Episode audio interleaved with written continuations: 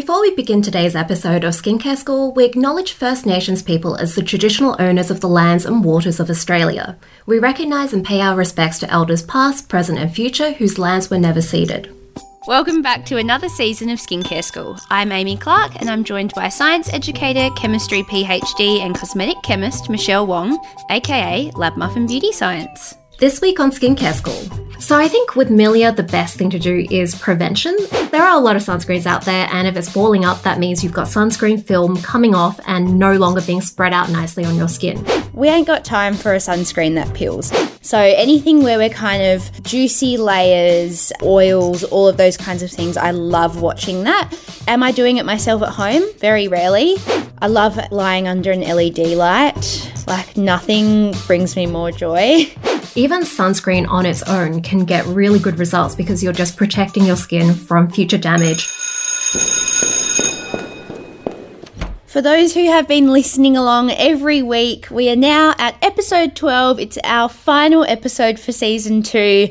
How do you feel about that, Michelle? I'm a bit devo. I feel like I just learned so much from our weekly skin chats. Yeah, it's been really fun. I'm going to miss talking skincare with you every week and hearing your interesting stories about how different your skin is to mine. Yeah, I know. We are really like the perfect hosts in terms of different skin types, different skin concerns, and also different things that we've done to maybe impair our barriers or mistakes that we've made along the way. So thank you for sharing those. But in today's episode, we're doing things a little bit differently for our final ep. We have received so many questions from listeners and from people in our Beauty IQ Uncensored Facebook group. And also, Michelle and I, probably Michelle more so than me, but working in beauty, we get lots of Instagram DMs or comments on TikToks or questions about skincare. So we wanted to do a bit of a deep dive Q&A. Any topic, nothing off limits. So, let's get stuck in because we've got a bunch of questions to get through. And we're going to start with the first one, which is on layering. So, layering does it matter what order I apply my serums in and does it matter how long I wait in between applying those layers? So, I think the best thing to think about is how do products get formulated? And in general, when products get made, they get optimized so that they work best on clean, bare skin with nothing else, maybe a moisturizer. So if you look at any study, that's usually the protocol, clean skin, put on the product once or twice a day, and then moisturizer. So I think if you're making a more complicated skincare routine, the best thing to do is probably apply the product that has the hardest time getting into the skin first. And normally this is a product that might have to work deeper, things like vitamin C, vitamin A, anything that's meant to work on pigment and then put your other things on later. So things like hydrating products, moisturizers, those don't really have to get that deep. And so, yeah, if there's something else interfering with it, it's probably going to have an okay time. Now, in terms of the wait time, I think having a wait time is a good idea if you're not quite sure if it's going to work. So again, it's like whether or not it's going to interfere.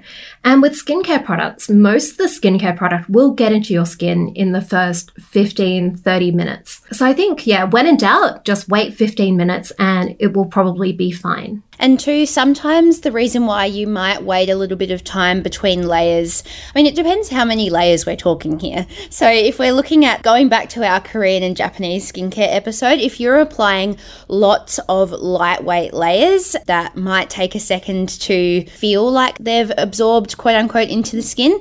You might like to wait until the skin kind of starts to feel touch dry. But the other reason why you might like to wait is with pilling. And so when we're talking about pilling, and we'll get to pilling in some other areas a little bit later in the episode, but pilling is when you apply a product and then you apply another one over the top, and as you're rubbing that second one in, you kind of get the sensation of little balls, and you're starting to get some texture, almost like it's dead skin cells coming off or something, but it's actually the product balling up. So sometimes the order that you apply products or how long you wait might contribute to whether something peels. And in that case, it's about test and learn. Like sometimes products just don't like each other and they're like, no, nah, I don't want to be with her. Or it might be that it works better when you apply one first and then the other, or vice versa. All about test and learn.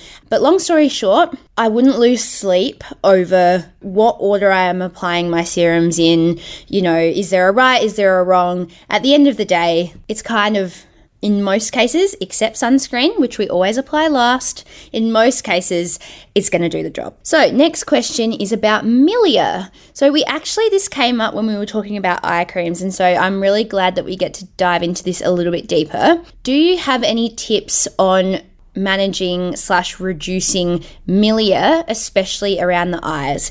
Can we just go back and explain what milia is or are for anyone that might not be acquainted yet?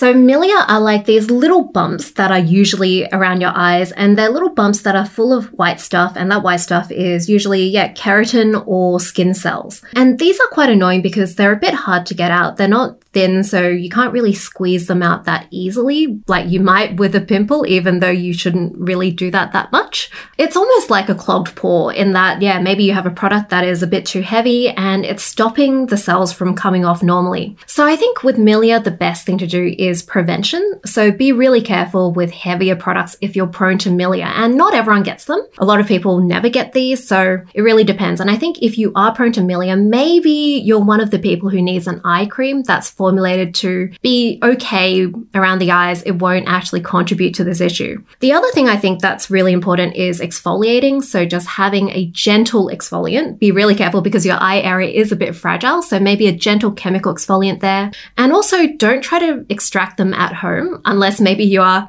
an esthetician. Oh my lord. Yeah, unless you are professionally qualified, do not try to squeeze or pop your own milia. As Michelle mentioned, unlike a pimple, it's actually more of like a, a solid, harder collection there. If you try and pop or squeeze your own milia, there's a good chance you'll either A, create some kind of scarring in the area, or you might get an infection. So always, always have your milia professionally extracted, okay? Yeah, and another thing is actually around the eye area, especially if you're Australian like us, that is actually the site of a lot of skin cancers. And so what you think might be milia could actually be something else. And so getting it checked out, I think, is a really good idea. We've touched on vitamin A a lot in season two, and rightly so, because it is really like the gold standard of active skincare ingredients. We've had a question come in around retinols for sensitive skin and acne prone skin, please. Do you have any recommendations here? I think my top recommendation is probably the Medik8 series, again, because it has those like steps built in and you can start with the really low one and then progress to the higher concentrations. My other favorite is hydroxypinacolone retinoate. And I guess this is more for sensitive skin because acne prone skin tends to do really well with retinoids. This is like a super gentle form of retinol that is just not very irritating. Sometimes you put it on and you're like, does this even work? But yeah, I think that is a nice safe start for anyone with sensitive skin to try to build up their retinoid tolerance before they start moving on to more hardcore stuff. Exactly. You've kind of got to break those two concerns up in terms of okay how am i going to approach this?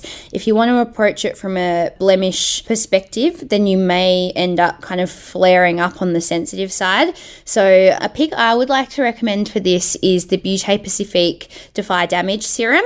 So this product has retinol esters in it. So it's if we go back to what we were saying in our first episode of this season about vitamin a it is a gentler less irritating vitamin a derivative. It's not going to give you that kind of punchy, like, whoo, this thing is doing something to my skin. But it is really great for slow and steady. Once you kind of get up to, say, the end of that bottle, then you might be able to then transition to something a little bit punchier. But as always, do not forget to wear your sunscreen if this is you.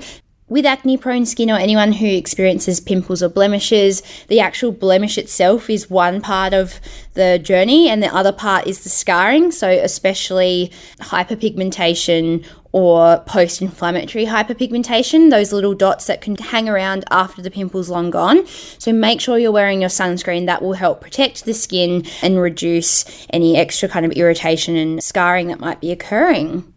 Speaking of sunscreen, Someone would like to know how do I fix or stop sunscreen balling up on my skin? Do I need to wait longer between applying my sunscreen and then applying my makeup? Yeah, this is like a really common issue with sunscreen. So, the things that you can try are applied on completely bare skin, like freshly washed bare skin.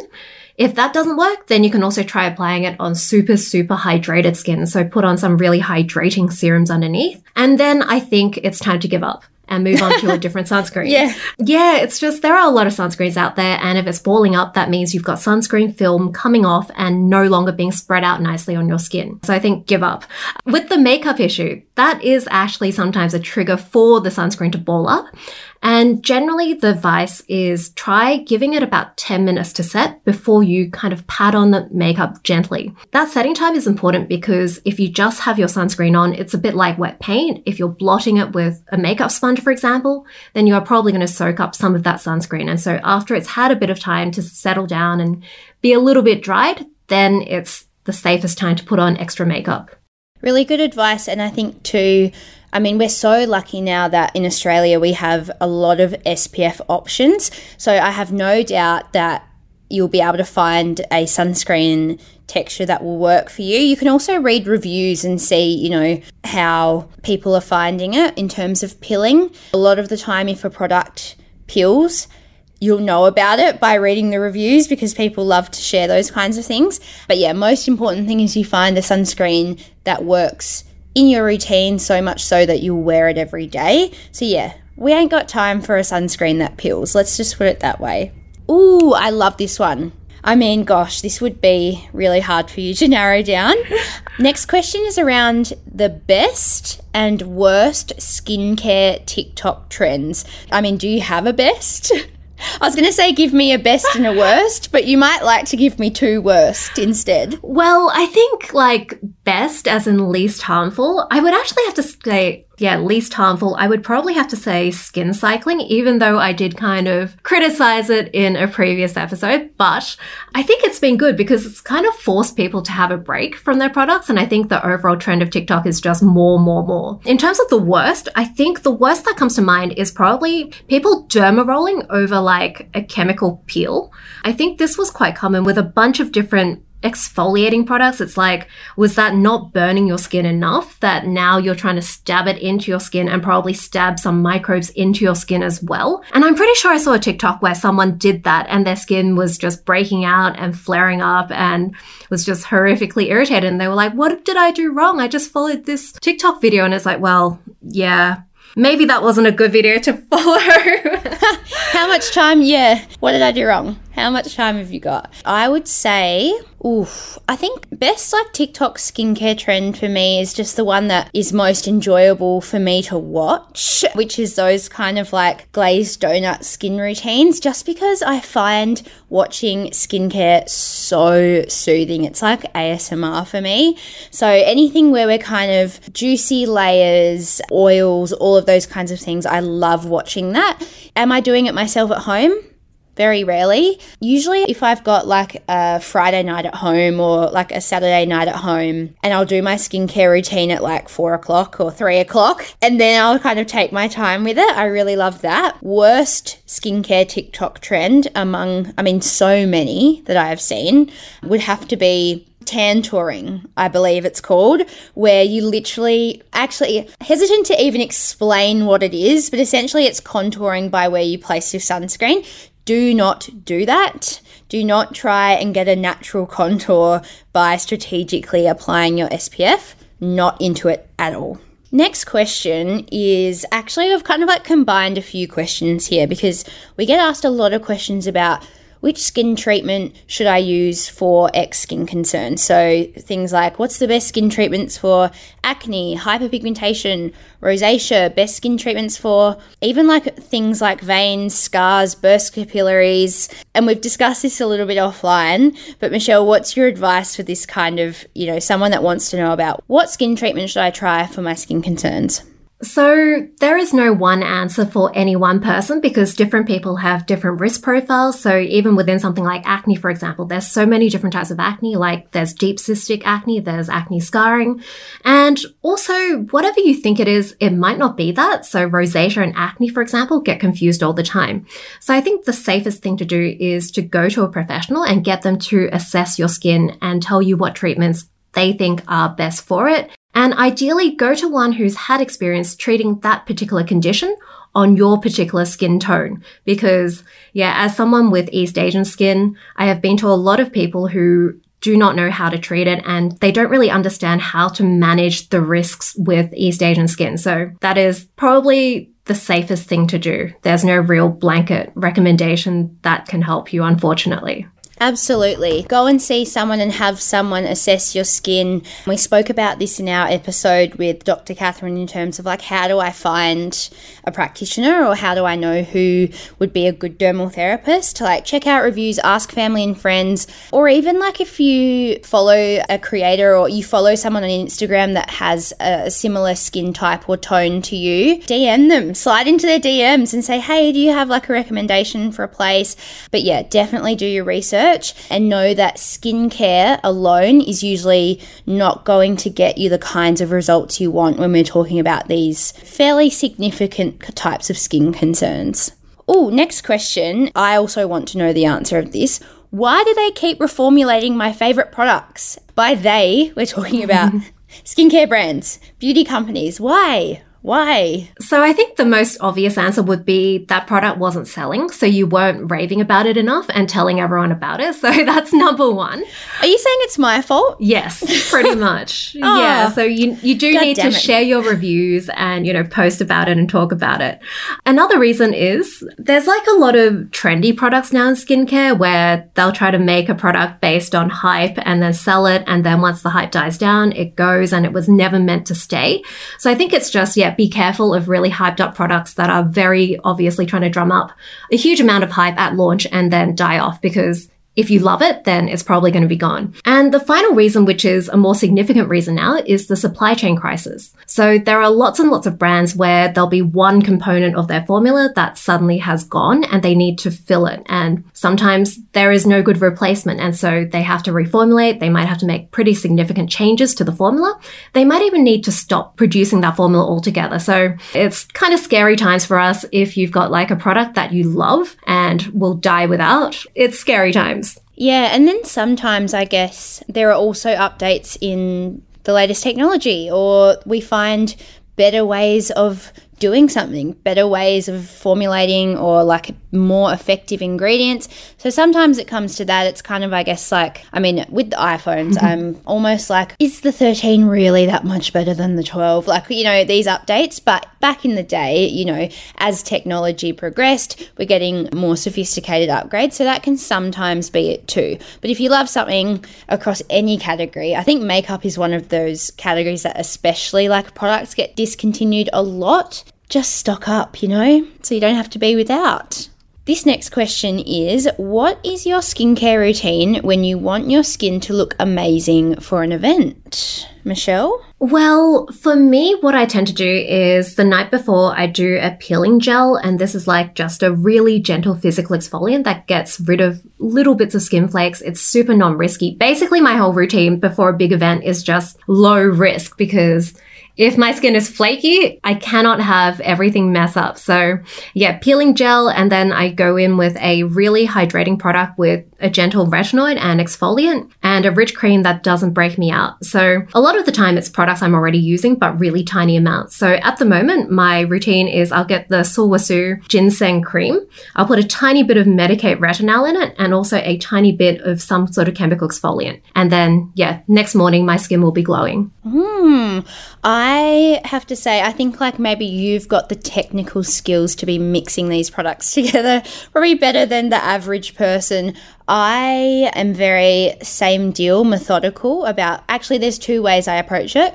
The first is, oh shit, I'm going to an event tomorrow. That's the first one where I've just completely forgotten. And you go, okay, in that scenario, it's like, what can I do that's going to give me like best bang for buck, most effective without yeah, risking impairing my skin barrier or such. Usually it is a liquid exfoliant that I have used before, so one that I'm familiar with. I'm not grabbing a product I've never used before the night before an event.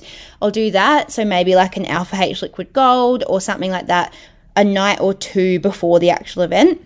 And then on the morning of, If it's something where I'm going to be putting effort into my makeup, I will often do a sheet mask in the morning if I have time, just because it's kind of fun. I like to keep them in the fridge. It just feels really nice and helps to add a bit more moisture because I do find that my base products can kind of cling to little dry bits, especially in wintertime.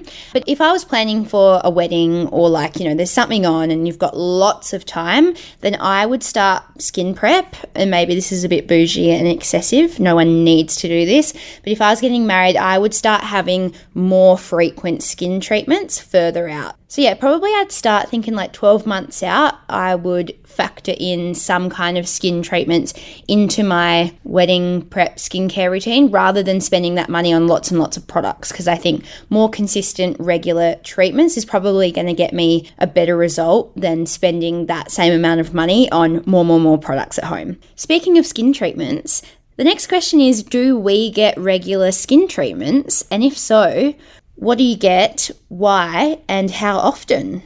Oh, so I have to go first. Okay. oh, I mean, I can go first. I feel like it's like confessing my sins or something. But yeah, um, yeah, I'll go first. I love a skin treatment, and got to preface this with the fact that working in beauty means that you often have access to skin treatments that the average person would need to pay for. So, definitely need to acknowledge some privilege there. In terms of treatments that I do pay for regularly, though, I usually go and see a dermal therapist probably once a quarter, I would say. And it's for a skin treatment, very different to what I would say is a facial, which is more of, you know, the waterfall music is playing and there's some incense maybe, and they kind of massage your hands while you've got the light and all this kind of stuff. That to me is more relaxation, whereas skin treatment is like we are treating some stuff. And sometimes it's even a bit uncomfortable, but usually what I like to do is I go in and I don't have like a set treatment that I'm going to have on that day. I have the therapist look at my skin. They'll ask me, How's my skin been since last time? And they'll say, What have you got coming up? You know, like how much downtime are you willing to put in? And then I'll have something based off that. I just had Dermapen for the first time, probably four weeks ago, and I really loved that. I've also had Fraxel in the past for my freckles, got really great results from that. I would say though that those results, that was probably two years ago, and the results have probably like you've got to kind of keep the maintenance up with hyperpigmentation stuff. I love lying under an LED light. Like nothing brings me more joy than when you have a treatment and they do the peel or they do the pen. Then you just get to lay there for 17 minutes under the LED. Love that. And I love having extractions done. Like I'm obsessed and I always film them because I'm like, oh, do you reckon any stuff's going to come out of these ones? Like which one do you reckon is going to come out? And I love filming them or I get the mirror and I watch them do it. But if I, yeah, definitely the, my school of thought on skin treatments is if you have the means and the time to do them like semi regularly, so, you know, maybe, yeah, once a quarter or whatever, great. If you don't have the means or the time, because it is a big cost and time investment, then I'd almost be more likely to recommend going and seeing someone for an initial treatment so that they can help advise you on a skincare routine and then kind of investing more in your at home skincare. Because it's not the kind of thing where it's like you have a treatment and then your skin's changed forever. It's kind of like the upkeep there. Okay, what about you, Michelle? I have a similar philosophy to you, but I am super lazy. So I have yeah. no regular skin treatments, even though I feel like I should try. I did get a series of PicoSure laser treatments, but that was literally the first half of like 2021. So it's been a while and that made a big difference. And I've been trying to keep that up with the sunscreen. But yeah, I've just not really kept up my treatments like I should. I do get offered free treatment sometimes, but I think that ends up being an average of maybe twice a year. So, yeah, nothing regular for me, just all my home products. Yeah, that's it. It's about what works for your lifestyle, your budget, all of those kinds of things. I should also mention, too, something that I forgot to add in my long list of skin treatments that I get is I also am partial to a cosmetic injectable here and there. I've had anti wrinkle injections a couple of times and I really have enjoyed having those. And again, it's like the kind of thing where you either, you know, invest the time in it, make sure that you're speaking to someone reputable and it's part of your routine or you don't bother, and either way is perfectly fine. Next one is actually a more of a sciencey question for you, Michelle, about skincare ingredients in other products. This person has asked Do skincare ingredients in makeup or sunscreens work as well as when those ingredients are in skincare products? So, in theory, they should, but in reality, you probably don't apply enough of the other products. So this is like that whole SPF and makeup thing. The SPF and makeup should be enough if you apply the same amount as the sunscreen, but nobody does because nobody is going around with that much makeup on their face, probably. Yeah, so really it's just about amount. But yeah, if you have small amounts of skincare ingredients and makeup, that can definitely work. It isn't like the ingredients know that they're in a skincare product and have to go into your skin, or they know that they're in a makeup product and and they have to like stay out of your skin. Absolutely. Great answer. And to be extremely clear, or just to really ram home that message in relation to sunscreen, particularly SPF in foundation. Best practice is to apply a standalone primary SPF and then apply your makeup. And it's kind of like just an added bonus, I think, is a good way to think about it. And same goes with sunscreens or makeup products that have skincare ingredients in. So, you know, a foundation that has hyaluronic acid in it is great and it will likely, you know, it might help with how it wears on the skin, but you're probably not going to be applying enough of it to be like, oh, I can just replace this other product in my routine. So, yeah, they're nice to have, nice little extras, but probably not straight replacements, I would say. Next question is about at home skin devices. So, at home skin devices like microcurrent devices, at home LED, this person wants to know how they compare versus in clinic. Um, and first thing I would say is there are so many factors that can impact the efficacy or how well an at home skin device works. But the short version is that any kind of tool that you can use at home is not going to give you a comparable result to the in salon professional equivalent, purely because you can't actually operate that kind of device or machinery at home and you need to be qualified to do so. So it just wouldn't be safe. But I personally do think that if you have the time and the means and the care factor, kind of like what we were talking about in our episode with Dr. Catherine, is it's a great way to like level up your skincare routine or if you have specific concerns. But yeah, it's good to have realistic expectations. Yeah, I completely agree. My main point on this is also just make sure you have realistic expectations. Most of the time, your at home devices they require more consistent use than just going to a clinic and having it done once. They work. So microcurrent devices, for example, they're really good for lifting and then maybe they could maybe improve skin, but the main impact is lifting. And with the ones that you use at home, that effect builds up over time. So if you're not consistent with it, you won't really see much of a result. And also the result is kind of limited because microcurrent devices mostly just lift particular muscles. And so if you look good with those muscles lifted, then that's great. But some people don't like the way their face looks. So yeah, it's very much just about realistic expectations and consistency. Like, probably the tool that I would use the most at home myself is some kind of at home LED light therapy. Trick is to do your research and really look into um, the manufacturer or the brand providing clear information around what kinds of technology is in the tool. I think if you're shopping for a tool, and for example, if you're shopping for a tool and it doesn't give clear information around like the wattage or the power or you know, any of those kinds of details, then I would be wary. Some tools are also either like FDA approved or TGA approved. So, yeah, there's just make sure you do your research before investing a lot of money in at home tools. You can also read reviews, particularly if you have a specific skin concern or your skin tone. Some tools might not be suitable for different complexions, things like that. So, yeah, make sure you do your research before outlaying any kind of significant money on at home tools.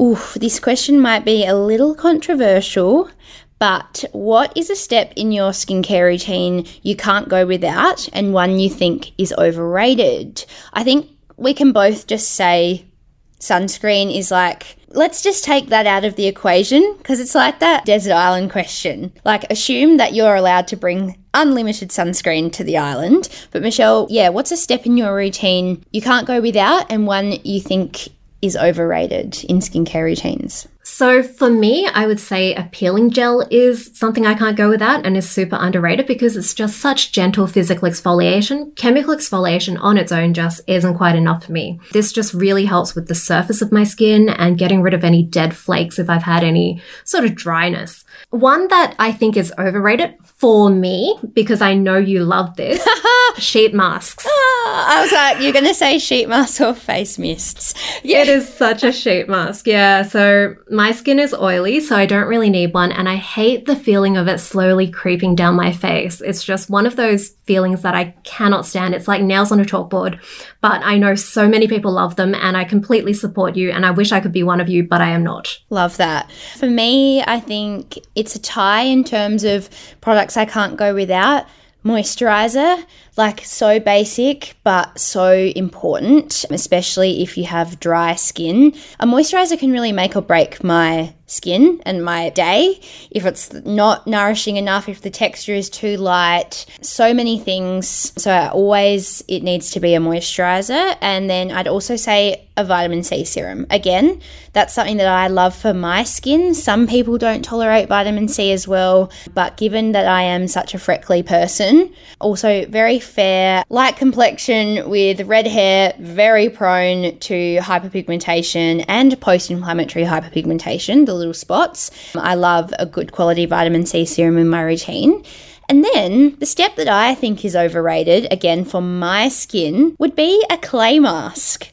And I am just, again, maybe it's because it doesn't suit my skin concerns. I have dry skin, the idea of putting clay on my skin and how it kind of starts to dry out, stuff of nightmares. But a lot of people swear by clay masks. So I feel like this really just illustrates you've got to choose products that are going to work for your individual skin type and concerns. Final question, Michelle. I mean, this is a bit of like stating the obvious, but skincare can be overwhelming. Is it possible to keep things simple but still get results? I think the easy answer is just yes. Even sunscreen on its own can get really good results because you're just protecting your skin from future damage. And if you keep on mitigating that damage in 10 years, 20 years time, you will see a massive difference. So yeah, it really depends on what you want out of your skincare routine. I think most people, if you just have sunscreen and one active, will do heaps already. And with that, I think we are done with Skincare School Season 2. Michelle, thank you so much for joining us. It has been so much fun and such a pleasure to catch up with you every week. Thank you for bringing all of your knowledge, as well as the food analogies and the truth bombs. I love your work. Thanks so much for having me. I really enjoyed chatting with you too. And thank you to everyone listening and for giving us all these questions to riff off. We've really loved getting to chat about skin and skincare. If you have more skincare questions, I highly recommend jumping onto the Adore Beauty live chat function on the website. Not many people know, but we actually have a whole team of experts and product specialists waiting to answer your questions. They're in our customer experience team. So you can jump on to adorebeauty.com.au and chat to our team of real people in real time if you have more questions that we couldn't get to answering in this season. And the best part about Skincare School, apart from me and Amy, is that you can always come back and listen to any of these episodes whenever you need, or just if you just want to brush up on your skincare knowledge. Don't forget to tell everyone in your life about Skincare School. Bye for now.